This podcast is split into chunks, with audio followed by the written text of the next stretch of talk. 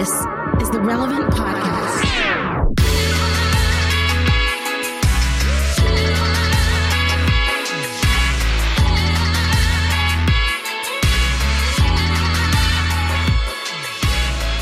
It's episode 965, and it's a relevant podcast here in Orlando. I'm your host, Cameron Strang, and once again, sitting in for Jesse Carey in Nashville, Tennessee, relevant senior editor Tyler Huckabee. Hello, hello.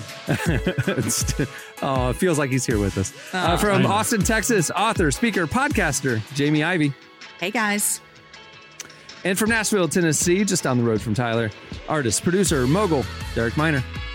What up, though? Uh, hey, it's, you know, let's see, the public release of this episode is on the May 5th. The subscriber relevant plus edition came out two days ago on Tuesday. But Jamie, tomorrow, Friday, your birthday. Happy birthday. It's my birthday. Thank Oh my you. gosh. 44. Are you doing anything special It's to celebrate? Friday, Friday. Friday. I'm going with uh, I my love a husband Friday birthday. and uh, our best like couple friend. We're going to see Coldplay in Dallas. Oh, cool. I know. fun. I'm I've so seen them a excited. few times. Coldplay so far. Have you seen it before? Uh-huh, I have seen them before. It, here's a fun fact, guys. Uh, Aaron and I this summer will be our 21st wedding anniversary. We saw Coldplay on uh, the Tonight Show on our honeymoon, and they played Oh, wow. Yellow. I think it was when they were first Yeah. starting. Yeah. Fun fact, Yeah, huh? yellow. Yeah. Man. Yeah. Wait, wait, wait, wait. On your honeymoon, you got tickets to the Tonight Show? Yeah, we went to New York City for our honeymoon. Did you just did you pre-plan the Tonight Show thing, or did you just like like spur of the moment Did you stand in win line for tickets? tickets? I don't remember actually how that happened. It was a long time ago, but I remember we saw them. That's so. wow, I don't remember things from I 21 think it's years hard ago. to get tickets. I know. I don't know how we got tickets. Maybe my husband. Maybe he was just like, I'm going to make this honeymoon amazing. Here's a question for you guys: If you could go to any of the late night, if you could be in the audience of any of the late night shows, who who would be your who'd be your guy? Jimmy Fallon. SNL. I've I've I've been to two Fallon tapings. Uh, SNL would be my dream if we're talking Mm. any late night. Arsenio Hall. Oh, Are you bring it back. Wait, Arsenio current day, or you going back to '96? No. Nah, we 96, bro. Yeah. Come on, man, we're playing. I've tried. I've tried to do the SNL thing. Oh, dude, every year, Like I've tried. Like I've done because it, every it's year I put impossible. in for the lottery. Absolutely.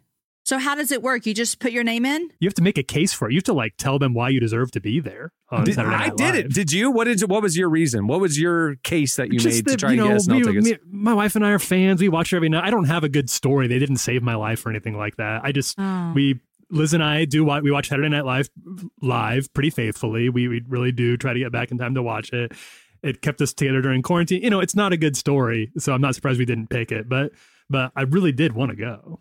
Cameron, what's your story? But there's only there, it's a very small theater. Oh, mine's sad, but uh, at the life was very different yours. at the beginning of this TV season, and uh, I put in that my girlfriend at the time and I love SNL, watch it, talk about it, and if I won tickets, we would fly up there and I would propose on the trip. I like Oh, wow. like like we would come for SNL and I would propose Uh-huh. after the taping. And uh, we are no longer together. Oh, And that is sad, and I did not get tickets. Dodge, So- dodge Yeah. the Bullet dodge the dodge. bullet. Also, it's a risk Y'all know that now. Why you didn't know it at the time? I didn't know Also, it it's at a big risk because what if it was just a really bad episode of SNL? You know, what if you got in and they put you on like the one of the really lame ones, and you're You like, would well, still love it, we didn't though. laugh very much, didn't have a lot of fun, but you want to get married? Like it's a, you're, you're taking a gamble. Yeah, yeah. Sorry, that was a bust. kind of sucked. You want to get married? I understand. Sure. It would have worked. It would have been I'm, fun. I am but it didn't obligated to propose now because they gave us tickets. Oh, so, gosh. anyway. That makes me nervous, Cameron. Well, we have a great show in store for you today. Coming up later, we talk to one of our heroes, Christine Caine. Uh, she joins us to talk about the things that we can all be doing to energize our relationship with God, even when we're feeling spiritually bored. You do not want to miss this very relatable and helpful conversation. It's coming up later. We also have, uh, at the end of the show, stick around because I have some table topics that I want to ask the cast. I have, I've, I've been perusing the table topics cards. I got some questions coming up. It's going to be fun. But stay tuned right now. Up next, it's Slices.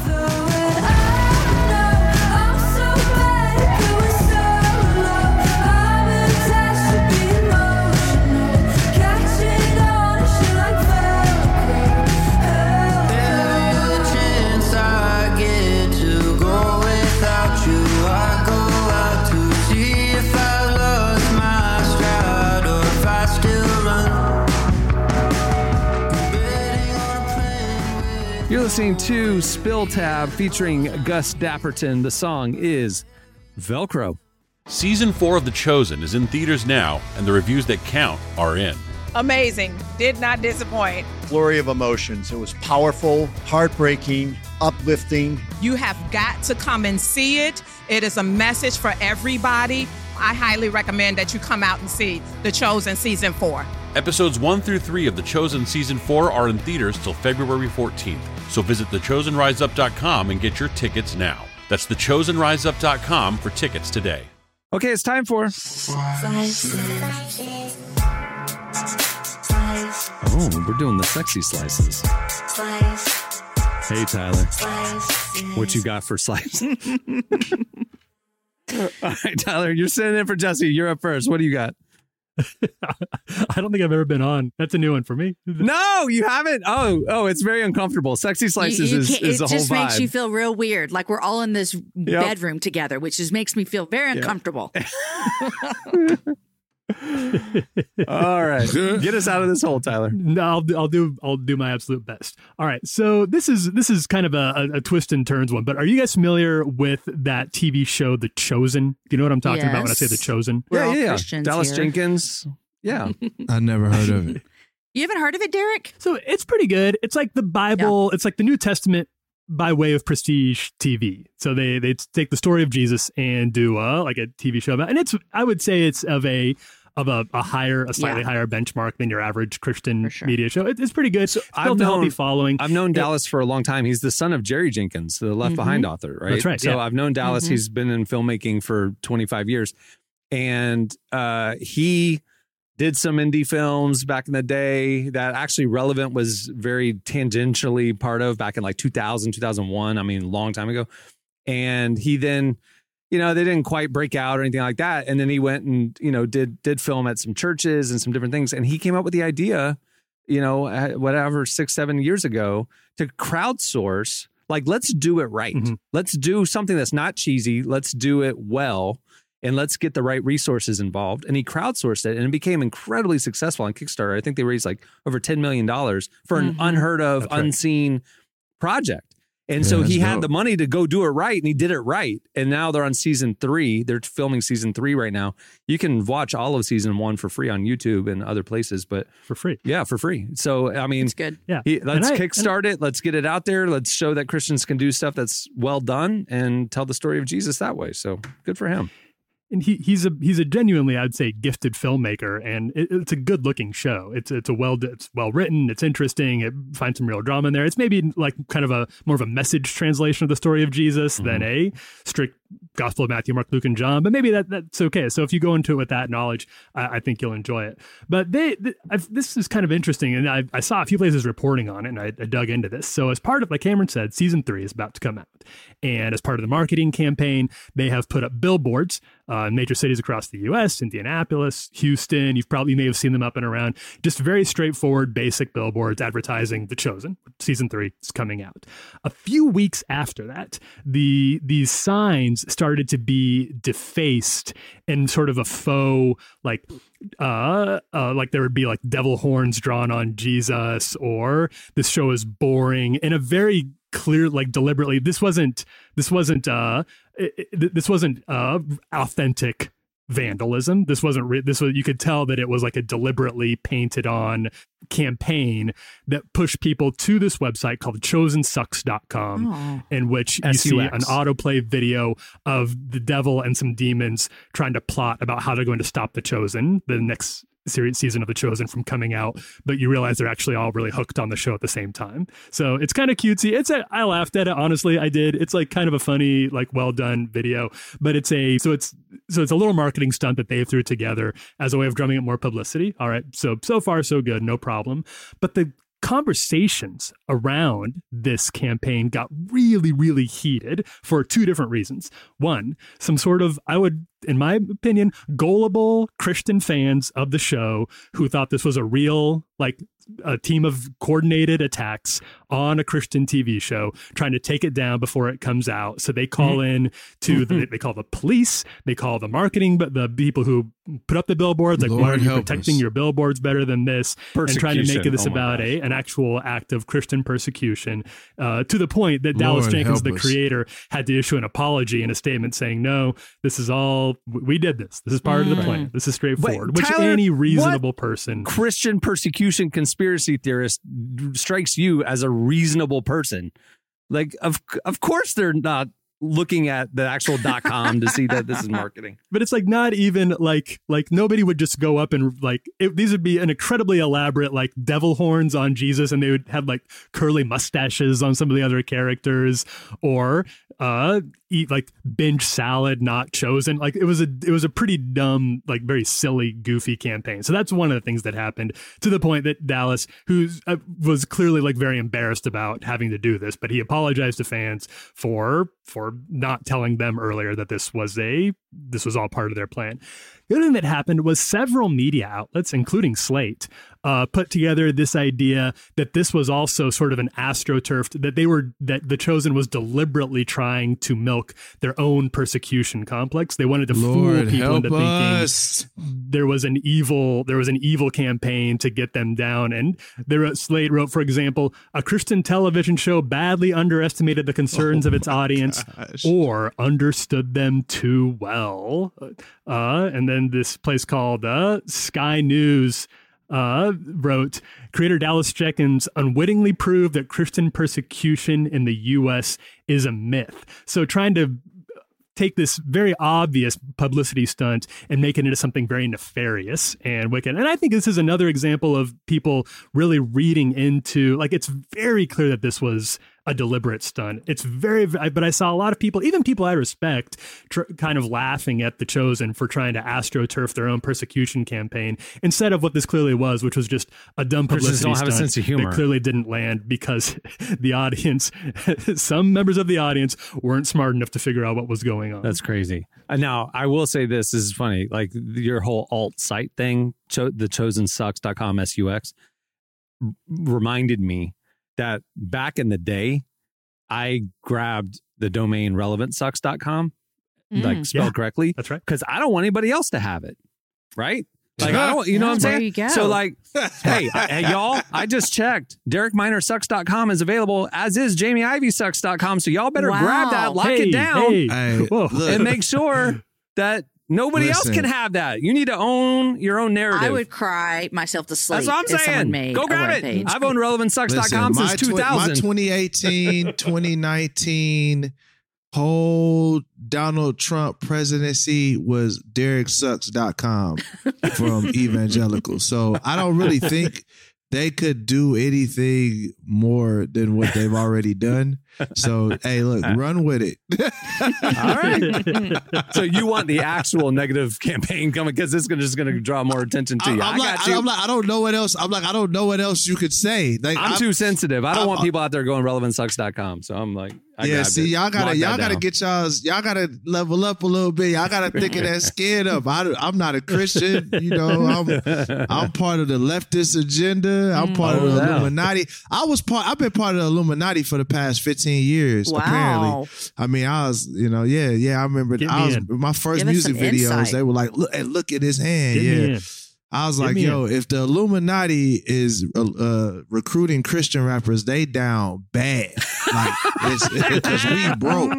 At that time, I was so broke. If somebody robbed me, they'd just be practicing. So it's you know what I'm saying. oh my God. That's great.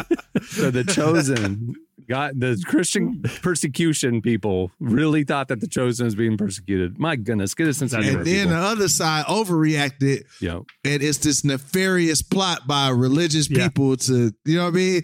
yeah. It went bad Stoke both the- ways. oh my went bad both ways. Bad. Wow. All right, Jamie, what do you have? All right, if you guys want to escape it all, Derek, I got it for you. If you just want to get away from all Do the you mess. want me to grab JamieIvySucks.com? Do you want me to grab it and keep it I safe? might. If, Too late. if someone creates JamieIvySucks.com, I'm applying for this job that I'm about to tell you about because I'm going to have to get away. Uh, there is a job opening for the world's most remote post office in Antarctica. Okay. Have any of y'all Oh. ever been to Antarctica? No. No. I, I can't I say. A I Have lot you? of people go there. No, I haven't, but I would go. I mean, not a lot. I mean, I thought it was just basically researchers. Well, cruise ship stops there because this post office also is a museum. And so they get a lot of visitors every year. So this is a six months position.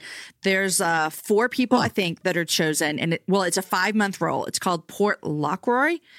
Um, and it's called the Penguin Post Office. It's about 80 years old, but it also doubles as a museum uh, there. And the employees, they have roles for like taking care of the museum, the historic site, catering to, here it is, Cameron, catering to the thousands of tourists who come by boat during the season. Yeah. Wow. And they're also in charge of like keeping up with the penguins. And so Keeping they're up. doing a lot of like research tallying on the penguins. Uh, so, th- but there's also some downsides. There's no running water. Uh, so you Oh. might get a shower if when a ship comes in, if they let you come on board and take a shower. But it Oh. says that some people go weeks without a Mhm. shower. I'm not down with this. Mm. yeah, that's just Uh, COVID working yeah. from home for Yeah. me. That's Let's fine. work from home. Except it processes 80,000 pieces of mail, all written by tourists. Isn't that crazy? Oh no. Oh yeah, you yeah sending out no, postcards postmarked no. from Antarctica. gotta That's deal pretty with cool. anthrax. What if they try to anthrax the penguins, bro? Man, My I'm question is, how does this place have four employees? And when I go into my East Nashville post office, there's like one person behind the desk for all 50 of us in line. I don't know what's going on. Uh huh. man struggling too? Yeah. I I think it's because they've got dual jobs. They're not only processing that, you know, Mm-hmm. 80,000 pieces of mail from the local tourists coming through, but they're also they have to clean up a lot of penguin poop off the deck, you know, because we don't want to have the poop on the deck mm-hmm. when the visitors come into the museum. They're counting the penguins. Draw It's straws every day stuff for who around. gets I mean, it's just an adventure. If anyone's looking for a five month adventure, boring front Go for desk it. job. How, how, I'll I'm trying to think how many continents I've been to now. How many have y'all been to? I've been to six. I need to go. I need to Been bucket to- list this thing. I've only been to I need to get to Antarctica. three, I think I've been to four. I think. I think three. Yeah, I think three for me. Antarctica is not going to get checked off anytime soon. Y'all don't forget to count North America. South America, North America, Australia, Asia. Yeah, yeah I've been oh, to six. four. Four Uh, for me. I've I been to lose. four. There you go. All right. Well, we need a bucket list. Maybe, maybe for our uh, thousandth episode in September, we'll take we were you know do We'll a do the podcast Antarctica cruise, show? but we'll do an Antarctica podcast cruise. Let's go. Let's do it. Let's do it. Interview some penguins. Derek, you wouldn't go To Antarctica? on a cruise boat. You go in luxury. We've already had the cruise conversation. Man, I'm- look, y'all already know my relationship with cruises. We are like, I listen. The first cruise I'm gonna go on, it better be the most fire cruise in the world. I'm not trying to go on a cruise and it's cold. I'm going to Alaska Yeah. on a cruise. Uh, my parents have done that several times. Apparently, the Alaskan cruise, where you go up the coast of uh, Canada, you leave out of Mhm. Vancouver or Seattle, Yep. and then you go into the fjords and the all that. They they they say it's just the most stunning experience ever. I'll Is it? It's cold though, right? Yeah, yeah, yeah. hmm But it's not winter. I mean, it'll be summer, but it's still cold. You know, it's not Yeah. like a. You're not out of the pool deck. You know what I mean? You're there for sightseeing. But You got a sweater Right. on. anyway. All right. It's What do you have, cold. Derek? I. All right. Um. So this is a very bizarre story that I'm about to bring. I can't wait. Um, so there's a guy named, let's see what this guy's name is, because I just was just Lucas Rizzotto. Lucas Rizzotto, as a child, had an imaginary friend that was a microwave. okay. Um, yeah, so the- Sure. his his Sure. microwave was his imaginary friend. like his actual microwave, or in his head there was a pretend microwave. No, no, no, his actual microwave. Oh, okay. So it's not like Got it. McGee and me, where like this little cartoon Yeah. microwave would follow him around. Nah, he Okay. had an actual microwave W- would he like open and close the door like it's its mouth talking to him and stuff? yes. So his name and the microwave's name was Magnetron, and he said in his mind, Magnetron was an Good name. English gentleman from the 1900s, a Mm. World War One veteran, an immigrant, and a poet, and of course, an expert StarCraft player. So Uh-huh. very. First off, Lucas, Yeah. your mind, you need to be writing for somebody right now. I don't know what, what you're doing right now, but you need to be writing for somebody because that's kind of crazy to come up with as a kid. But anyhow, So fast forward, there's this new thing called OpenAI where I guess you can, you know, program AIs, and he decided to to give that microwave uh, an AI personality. So he writes this whole backstory of memories and all these different things, and everything starts going off great until Magnetron wants to kill Lucas. No, What? Yes, the microwave. the, the microwave wanted to He kill used him. AI to bring Magnetron to life. Wait, no, no, no. This is this is real. This isn't like This he's is dead made up. serious. This is real. So- this is a real story. And Magnetron starts threatening Lucas? Magnetron. He put. He puts. He puts. it. So he put. He has a uh, a microphone on there. You can actually hear Magnetron's voice. He had programmed him a, a English accent and all these different things. You actually hear it on YouTube. But apparently, what happened was Magnetron tells Lucas, "Hey, get inside of me. Get in. I'm a microwave. Come and you know, jump inside of me." Which is a, you know. I feel weird saying that right now, Mhm. but you know, Yeah, that's weird. that's he tells him It's to do that, and then so Lucas plays along, but he opens the microwave and he shuts the, the door, and then Magnetron turns the microwave oven on. No, So he was gonna try What? to fry him inside of him, like So like, Magnetron cook thinks him. that he just got in him and, and Yes. turned himself on to cook him. and he's trying to cook Hey, Lucas. He's trying to cook Lucas. So Lucas asked, "Why are you? Why did you try to kill me?" And he said, "It's because of our. You left me for twenty years." Because they hadn't talked in twenty years. So the backstory was, "Hey, you know, you were my childhood friend. I'm bringing you back to life via AI." And the AI didn't like it. He's like, "Why hadn't you talked to me for twenty years?" So he tried to cook him. He felt abandoned.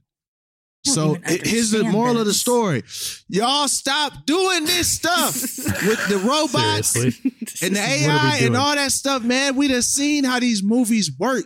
We done seen the Matrix. We done We seen the our ending. robot. We done seen Terminator. Man, if listen, if I get killed by AI microwave, I'm gonna haunt you for the rest of your life, Mr. Lucas Rizzotto.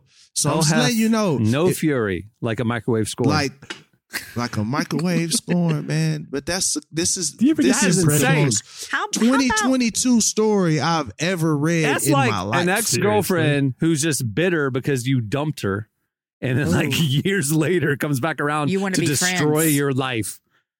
Wow. It's a robot. The robot tried to, the AI microwave tried to cook. how this about we don't make electronics friends? How Yeah, about we just use that. them for what they're supposed to do? Do you guys ever get the impression that we uh, don't make the AI? filmmakers, Hmm? the filmmakers, the people who are do, creating these AI programs, turned off all their sci-fi movies after Act One? Like they saw somebody create Terminator, the TI 1000, and were like, "Awesome, love it." Gonna finish this movie later. Got to try to build my own version of that, or they, like that's that's exactly how far they get because you see so many of these stories. Right. Yeah, I mean, and it's going to get faster and faster and worse and I know. worse. I mean, like technology, even the ethics of AI and animating objects and artificial intelligence, like can't keep up with how fast technology is progressing. And so it's like, should we bring our microwaves to life? Probably not. I don't think we But should. nobody's asking that because they're just saying, "Can we bring our microwaves to life? Let me try." They're not trying to like figure out should we even be doing this. Scientists are so busy asking whether or not they whether or not they could, they never stopped to ask if they should. That's the whole moral of you Jurassic go. Park. That's the entire. Facts. That is the ethical. It's the it's the it's the movie. It's the one movie every single person alive has seen, and we learned zero from it. People are still trying to do these crazy things without stopping to ask, without getting any ethics board together. Being like, is there is there a potential downside to making my microwave come to life? Should I consider any of the moral implications of giving my microwave a personality? Just nope. I, I, what I understand is that technology forever marches, marches forward into more progressive and kinder areas of the human experience, and that's what I'm going to do. And not to make this the Elon Musk uh, podcast, because I know this will be the second time that we've talked about him, but he's building an He AI it. robot. Huh? Mhm. I said he loves it too. By the way, yeah. Yeah, he's he's but he's building an AI robot that's like Yeah. he wants to replace low wage like jobs or Mm-hmm. he wants to replace low functioning jobs. So I'm like, I thought to myself, I'm like, man, so what happens, you know, okay, Jamie, your son's first Yeah. job was at a movie theater. So you got a robot back there cooking popcorn. That Yep. means that 16 year olds are not getting their jobs. Like it's Yeah. like we're not thinking. I don't think we're thinking through this whole thing of efficiency and automation. Well, it'll change and the AI. economy, just like You the industrial revolution changed the economy from an agricultural economy to an industrial economy. I mean, it's going to Mhm. revolutionize our economy for Mhm. sure. I do think it's interesting that his autonomous AI robot is like two thirds size. You know, like like like if it turned on us, we could we could handle it. Yeah. But Right. what happens when the next person builds a full size robot to Mhm. handle a bigger task? You know, Uh-huh. Uh, Terminator. Yeah. They never think about the fact that these ro- self-replicating robots. They never think Yeah. about these things. Watch the movie to the end. Watch to the credits. I wonder. I wonder if Twitter has anything. Why did he buy Twitter? Maybe he's going to put all the consciousness and information from Twitter into his AI robots. Oh my gosh! Hmm. Cracked it wide open. That's worth forty-four billion dollars. yeah, Fast tracking their intelligence. I pay forty-four All for that. Oh man! All right, well that'll do it for slices. We post stuff like this on the site too. Go check it out, relevantmagazine.com. All right, stay tuned. Up next, Christine Caine joins us.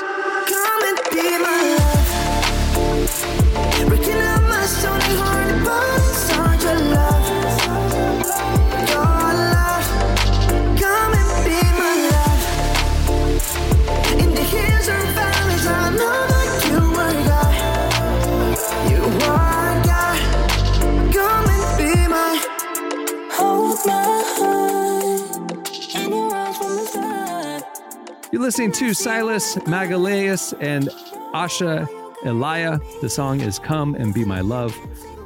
That's some really good Christian music right there. Very cool. Well, Relevant has a lot happening this year, and we don't want you to miss a thing. Make sure to sign up for our newsletter right there on the front page at relevantmagazine.com, and we'll send you our top five trending stories sent to your inbox every weekday. We'll also send you a weekly uh, podcast newsletter with the latest episodes, some uh, fan extras, and first peeks at the new shows that we're going to be rolling out throughout this year. Make sure to sign up. It's the best way to keep in touch with everything we got going on. Where our guest today is Christine Caine. You know her. She's a best selling author, uh, the founder of the A21 campaign, uh, founder of Propel Women, and one of my favorite Bible teachers and speakers. You know, we're at a time where a lot of us are feeling spiritually exhausted or even just sort of spiritually bored. Well, we talked to her um, because she has some insights about things we can do to re energize our walk, find a new passion for our faith, and grow deeper in our relationship with God. Here is our conversation with Christine Caine.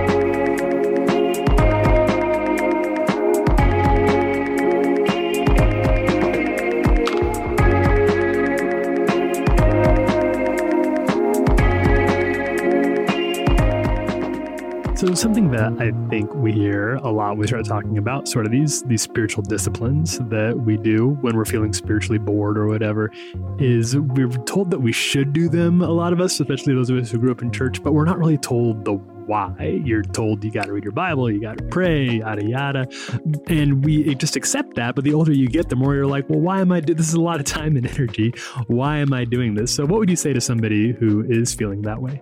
The number of people that that think you know being in the word of god is optional it's sort of like you know they almost roll their eyes been there done that what difference has the bible made except for cause wars and injustice and you know Sure. and you just go wow um I don't know. Mama Chris is going at 55, honey. It's, it's it speaks life and hope. I could not um I could not speak powerfully enough about how it was it was my saving grace, man. It was my saving grace. And and I'm a great lover of having the word read to me through apps as well. I just I just love that. So I think being in the word in whatever way um, you can, staying connected to Jesus through prayer, um, our basic spiritual disciplines that we're all talking about. Sure. You know, if I start talking about fasting, people are going to freak out. We have a, a generation fasting is sort of like, okay, I might skip coffee at lunch. Okay, I get that. And but but you know, fasting normally really is about food, and it really would be good to uh, to somewhere go, okay, how do I discipline my body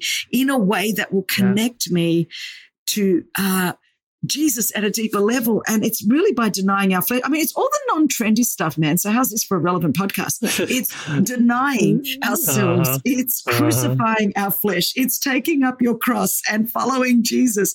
And, you know, we tend to think, man, if Chris Caine is saying that, that's just like legalistic. And I'm like, honey, when did obedience become legalism? That, that they're two different things. And you can be obedient and be full of life because you truly believe that God is good. What God has for you is good, and He's drawing you to His goodness. And the- truly, our our spiritual practices form us and shape us and bring us into greater intimacy with Jesus. So they do one of two things. They often can help us from drifting, or if we start drifting, they help us realize we are drifting.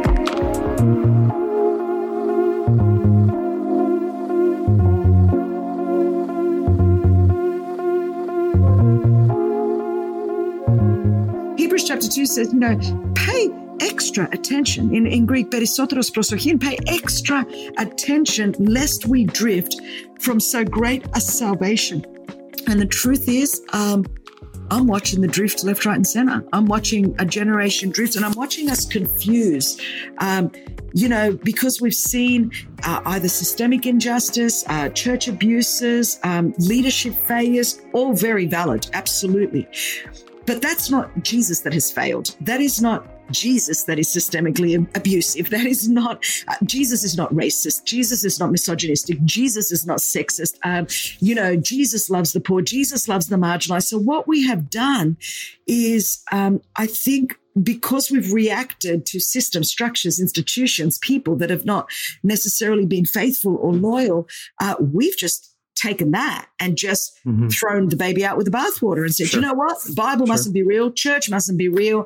Um, prayer sucks. Reading the Bible, you know, um, why would you fast? And, uh, and we've looked to, but, but the only thing we've done is we've replaced those practices with other practices. And those practices could be canceling people on social media, yelling at people out there, or Mhm. you know, sitting in the pub instead of going to church and just having another wine and just going, this is cool. This is, you know, I don't know. Um, it- it's like we are, we will practice something.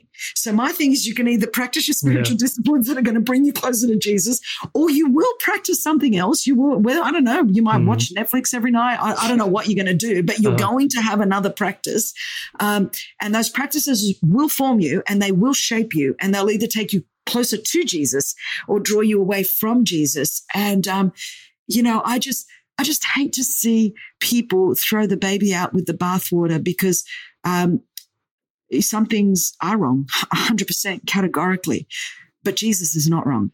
What would you? I'm curious what you would say to to a person who feels like they are doing these things. Like I go to church, I read the Bible, I do pray, but I still don't feel like I have that passion and that direction that I used to have. Maybe when I was a younger believer.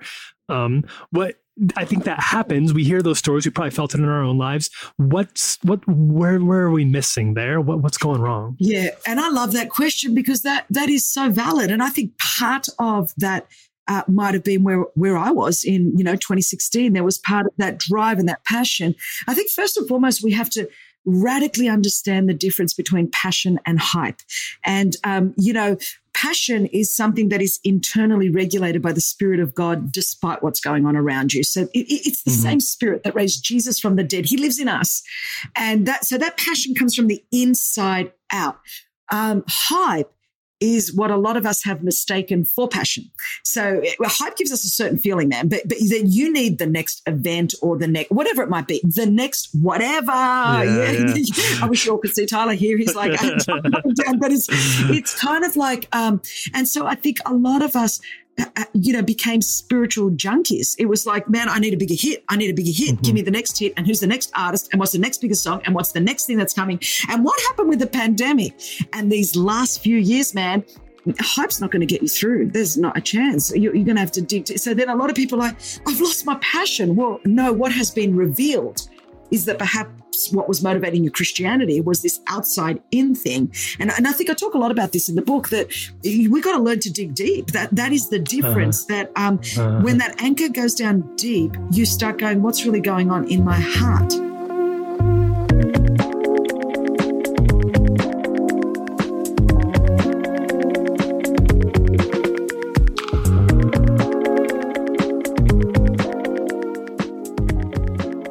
The drift is because my heart's full of some toxic stuff, and I think that's what's been revealed, particularly in the last couple of years. Is uh, is like what I used to think was a passion for God was actually hype for God. You know, sometimes we lose our passion. We we equate losing followers with losing our passion, or or losing influence with losing our passion, because I think we've we, we've just uh, conflated what a lot of these things mean, and what it really just reveals is that our passion was rooted in either our performance um, as opposed to rooted in Christ. And I think Yeah. we've had um, a great year of, if we took the time wisely um, to go deep and go, okay, what where is all of this really anchored?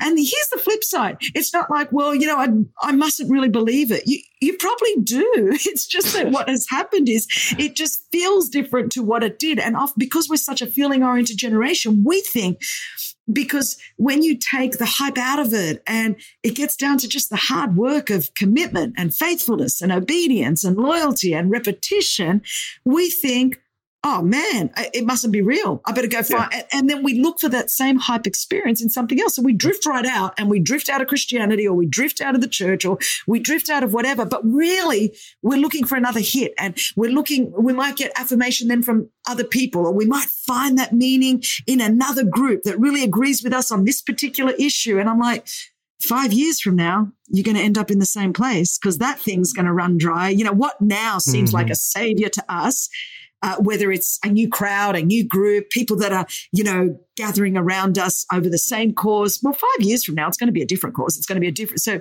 it better be Jesus because the thing is, if it's not Jesus, you're going to end up in the same place that you are right now. And you're going to get to the end of your life and go, I really just drifted from place to place because I wasn't prepared to drop anchor and do the hard work of staying anchored and rooted in Christ, which has a lot more to do with abiding in his love, but it's not all warm, fuzzy, man. Sometimes we love to say, you know, it, it just the grace of God, the all of that stuff, which is so important, the grace of God, the love of God, ab- abide in the vine. But a lot of that is just normal, everyday, boring, routine faithfulness and obedience when you don't feel like it. To abide in a vine, there's a lot of dirt and there's a lot of dung, and you just got to hang in there. And I, I think we either romanticize it that it's got to be this warm, fuzzy, Jesus loves you, kumbaya, it's all hmm. going to be great. Hmm. Then eventually we find out it's not great all the time. So we don't know what to do with our angst. So then we got to get riled up about something else. So we- we're kind of looking for this next hit all the time rather than going, man, let me just rest in Jesus and do the hard work of what it is to build a committed, lifelong relationship as a follower of Jesus.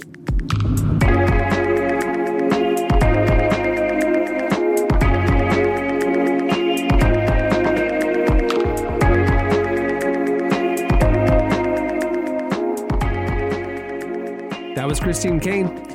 Um, while that conversation wasn't connected to any sort of book promotion or new release or whatever, you should check out her most recent book, How Did I Get Here?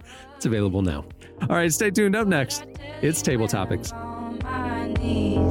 Don't trust me. I'm the one who wants to see your teeth. Don't believe what I tell you when I'm on my knees. Don't trust me.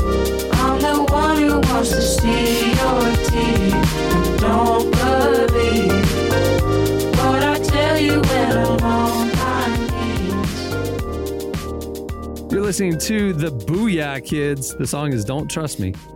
Don't worry, I don't. All right. Well, normally here at the end of the show, we like to play a game or we might have a What's Jesse Thinking. But because Jesse's out on sick leave one more time, I decided he's, he actually said to uh, tell you guys he has a great What's Jesse Thinking. He's been Oh, sick all week, so he's been had a lot of a lot of time to think about some stuff. So be ready next week. He's coming back with Got it. But uh, okay, so I just in the meantime, I grabbed some tabletop topics. You know, we haven't had this group of people together before, so I figured it'd be fun to ask this group some get to know you questions. I've never done table Uh, topics on the podcast. Have This is you never? No, I've never done. Let's What? Yep. Let's Oh, yeah, it's the I'm whole excited. range of stuff. I mean, it's a it's a potpourri of questions here. All right. So if something doesn't land, we'll just move on to the next one. Here we go, Tyler. We'll start with you. What's the best piece of marital advice you've ever gotten? Oh boy. Best piece of marital advice? the best piece of advice I've gotten. Yeah, not giving. gave me. Okay. Yes. Okay. That's what Okay. giving is. um, uh, all right. The best piece of marital advice that I've gotten. I think that, you know what? I, and I, I think I can remember where I even got this piece of advice from. I was, I think I was actually, I was in Chicago for Lollapalooza. Fortune cookie. And this is right Oh. before I got married. And we were, I was, I was talking to Shauna Niequist and this, I was getting ready Mhm. to get married. And I remember that And one. Shauna told me, she said something that I heard a lot before I got married. This is her talking. She said, is never go to bed angry. And what her and her husband had determined to do, what her and Aaron had decided is sometimes you just got to go to bed angry. You don't want to stay up late trying to patch together some like pretend, you know, kind of bullcrap semblance of peace. Go go to bed, wake up again, and start fresh on uh on, and that has saved me a lot. I don't want to make I'm making it sound like I fight all the time. We we don't, but I think that there is a lot of value sometimes to being like we're not going to resolve this in one evening. Let's let's sleep on it. We're still in love. We're still happy. When we'll talk, we can talk about it later. And that has been a. I I think just because that one's so counterintuitive and it went so Hmm. far against a lot of the things that I heard, and uh, and has ended up being a, a really helpful piece of advice, not just for marriage, but for a lot of relationships. That's great. What about you guys? Any great piece of marital advice you were given? I think that's good, Tyler. Sometimes you just need to sleep it out. Um, Mm. I, when I was married one time, I stayed up for four straight days because of that rule, and it was. it was I'm not not going to bed. I'm not going to bed. Hallucinating. Uh, someone told me just in the last couple of years, actually, is to like assume the best. And I think that has been so Mm. helpful that sometimes we should all take that to our lives. Just like assume the best. Like maybe someone's just having a bad day. They're not like mad at you. Just assume the best. Or they forgot to call. Maybe assume the best instead of always assuming the worst. That's been good for me. Yeah, I had a uh, one of my good friends. He told me he said never sleep on the couch. He's like because if you start, yeah, he said you start separating yourselves whenever you get angry, it just the distance just gets further and further and further. So he's like, he's like, I don't care how mad y'all get at each other. Stay when in she the get bed. in the bed, you get in that same bed. You stay in that That's same good. bed together, and, and he's like, he's like, you'll be fine. He's like, never Hmm. sleep on the couch. So I, we, we've never, I've never done that. Well, I won't say never done that, but I ain't sleeping on no couch. You know what I'm saying? Yeah, you know, your friend said to you, "You don't sleep on the couch. You got to make her sleep on the couch." That's what. Yeah, that's right. Yeah, if, yeah, if, yeah, right. listen, if you, if you know my wife, you know that is not happening. All right, next question. Who's the most unusual member of your family? Who's the most unusual member of your family? Tyler, we're going to start with you. Man, the most unusual member of my family. They're, they're listening. A lot of them listen to the know. I podcast, so I I need to be careful here. I do need to. I do need to watch out a little bit. Um. All right. Who would it be? Who would it be? If somebody else has one to jump on, I might need to, to think on it for just it's probably second. me. For real? I'm probably the most. Un- yeah, bro. I'm probably compared to my family and the normatives of our family. Hold on. like the Your stuff that they're uncle. into. Your uncle. yeah, we've Yeah. seen Uncle his. Bruce. Yeah. I mean, Oh, Uncle Fred Yeah. or Uncle Bruce. Well, we saw the It's suit. Uncle Uncle Fred, the one with the drip, the the swag, the, suits. the Yeah. Yeah, commercials. that's Uncle the- Fred. Uh-huh. Yeah. That's and his Fred. wife. Yeah. Yeah. They're But pastors, that's the right? thing. That's that's the thing. That's I guess the thing is that's not Bishop. that's not really unusual. My family be dressing like that. Yeah. Like my family are dressed. They yeah. That's What's some drip. unusual to one family might not be unusual to another. That's true. That's what I'm saying. So that's unu- That's why I say I'm unusual in that sense because I don't. I don't even like suits. You know what I'm saying? Oh, like I don't like. I don't even care about that. Like my wife said, I had a uniform when we met, just gray sweatpants and black shirts. Mhm. So it's like that's kind of my thing. Uh Mhm. So you're yeah, unusual nah, I because you don't fit in with everybody else. I got it. because I don't fit in. Like you know, my mom, you know, my uncle, they like Pentecostal, Pentecostal. You know what I'm saying? So Mhm. you know, Pentecostal people, especially certain certain sects, they be dressing. You know what I'm saying? Certain certain sections. Is it? Are they a COGIC? Is it COGIC? so my uncle's COGIC. My Okay. uncle's COGIC. So you know COGIC, they get down. Oh Right? yeah. Yeah, they get they get to it. So All right, Jamie. Who's who's the most unusual member of your family? I mean, I feel bad throwing people under the bus, so I'm gonna take myself. I mean, Come on, do it. I, No, I can't. Don't say I just- yourself. I can't. You're not am I? unusual. I can't, I am unusual in this way. I'll tell you this is that I one of my biggest goals in life is to make my kids uncomfortable. And so I will talk about the things at the dinner table that they just like make them uncomfortable. Because I have two reasons. One, I like making my family uncomfortable, and two, I don't want my kids showing up to college not knowing things. So I t- we talk about the things, like all the things, like the things. So y'all talk about like the sex stuff and Oh, all that. yes, and I'll just bring right it at the up. kitchen table. I'll bring it up at the kitchen table out of nowhere because So are you talking about sex inside. like other people's sex, or are you talking about like you or your husband? Like, Oh, I'm not telling my business. Hey, no, so- no, no, no, no, no, not Oh. my business. No, that would be like uh, you. You need to report me to somebody if I'm telling my kids my Mom, personal business. stop! no, Don't tell me. I probably would just stop coming I'm to dinner. Karen, Hey kids, your dad last night. Let me tell you No, what he did no. to me. Hey, None pa- of pass that, the you mashed guys. potatoes. You know what these mashed potatoes make me think Uh, of, honey? my you know what I'm gosh. talking about. Oh no! no, none of that, you guys. I'm just saying, my kids are gonna not think that their mom doesn't know these things because I'll tell. Being serious, I never wanted to talk to my parents about things because I thought I knew more than they did, and that's not true. We as teenagers don't know more than our parents, so I want my kids to know. I know what the words mean, and so I think that my kids mm, would say I'm the most unusual one. And now I'm all turning red over here, getting flustered. I- a very special episode of the Happy Hour podcast. Hey, you shouldn't have played the sexy slices, bro. I know. hey, she's got to go. It's like, yeah. All right, Um, so I think mine is going to be, and, your I, and I, family. I'll, I'll, I'll just say that he's my cousin because just in case I don't want because the this I want, I want to be careful here, but I have a cousin, uh, and the one thing you learn about the the the Huckabee family and our various offshoots is that uh, there's there's not a lot of financial savvy in the Huckabee family. There's a lot of just money was always kind of like a bottom level concern, and then somehow this cousin comes along, and he is what the, he's I, I don't want to say like entrepreneurial minded because that gives it more legitimacy than a lot of his money making schemes are. The he's a He's a hustler. schemer. Like he's always got some new like He a new scammer? gri- It's grift is it also makes it sound a That he little wants you to be a part of. it's not no, no. I've never it's Oh. never like a you got to get on the ground floor of this, man. It's never that. But it's always like, hey, you know, see him at Christmas, Thanksgiving, whatever, and it's like, "Hey, what what have you been what have you been up to?" And then he starts to explain his job, and it's not a job so much as it's a here is how I made the money that the government knows about this year. And then hmm. there's the there's a lot of implied like you're hearing the 10% and he kind of winks at the other 90% the under the iceberg under the sea level mm-hmm. surface. Mm-hmm. And it's just very mm-hmm. and it mm. seems to be working for now.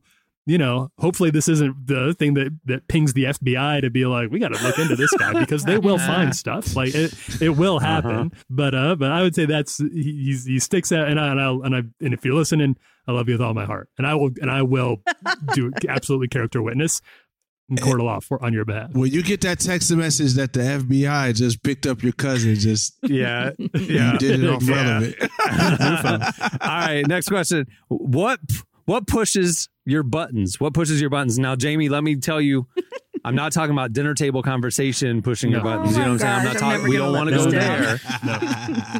I know that's immediately where you went. Like this is family dinner. podcast. No, I'm not talking about family dinner. What pushes your buttons?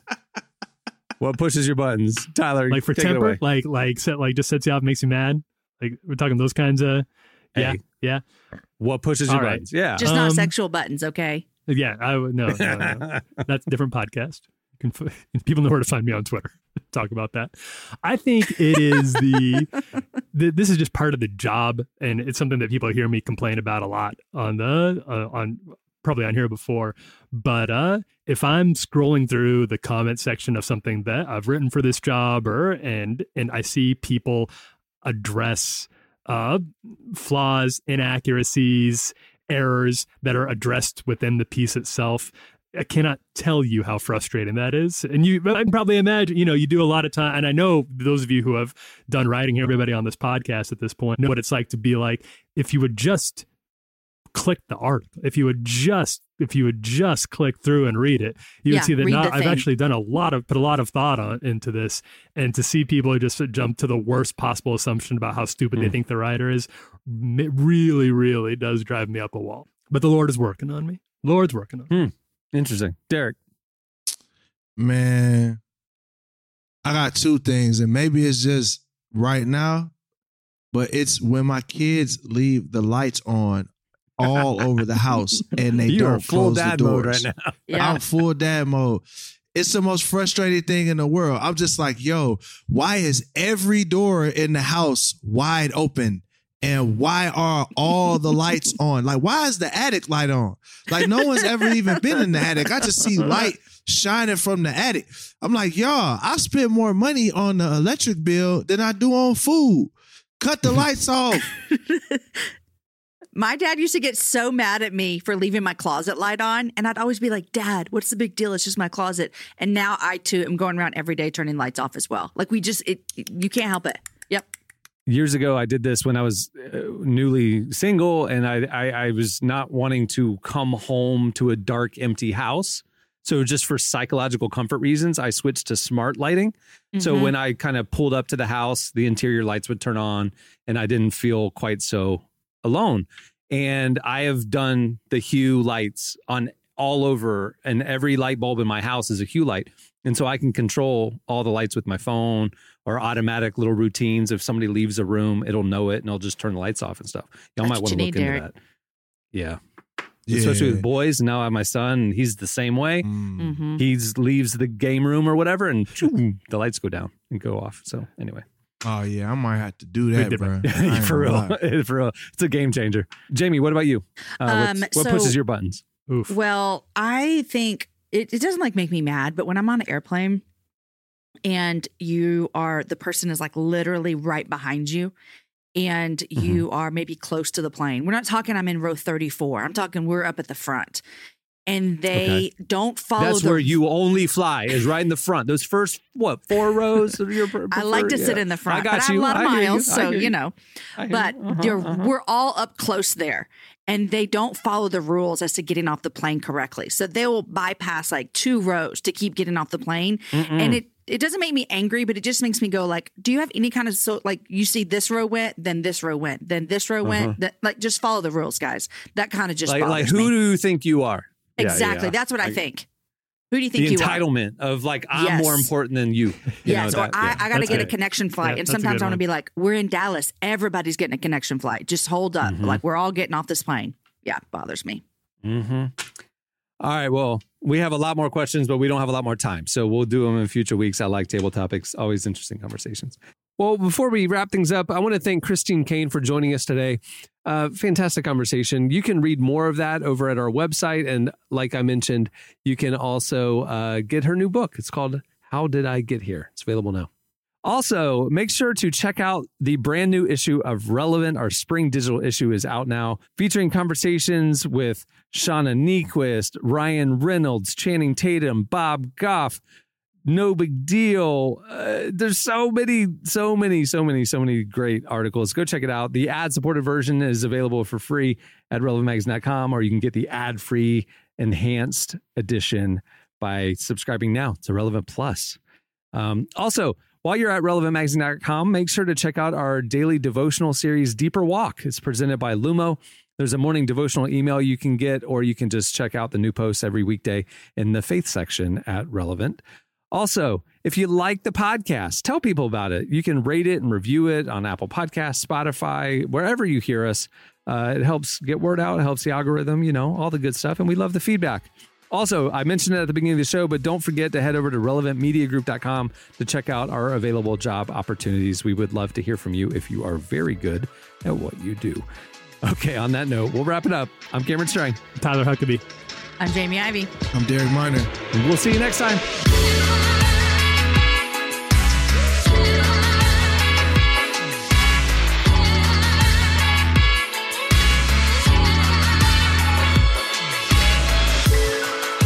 Thanks for listening to the Relevant Podcast.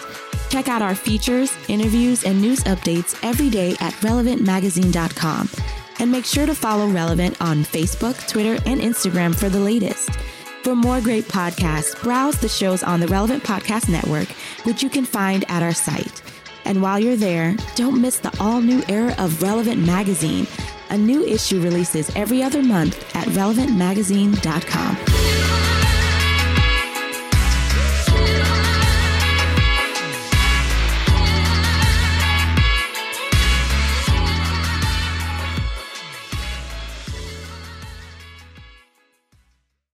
Hello, hello. Relevant Podcast Network.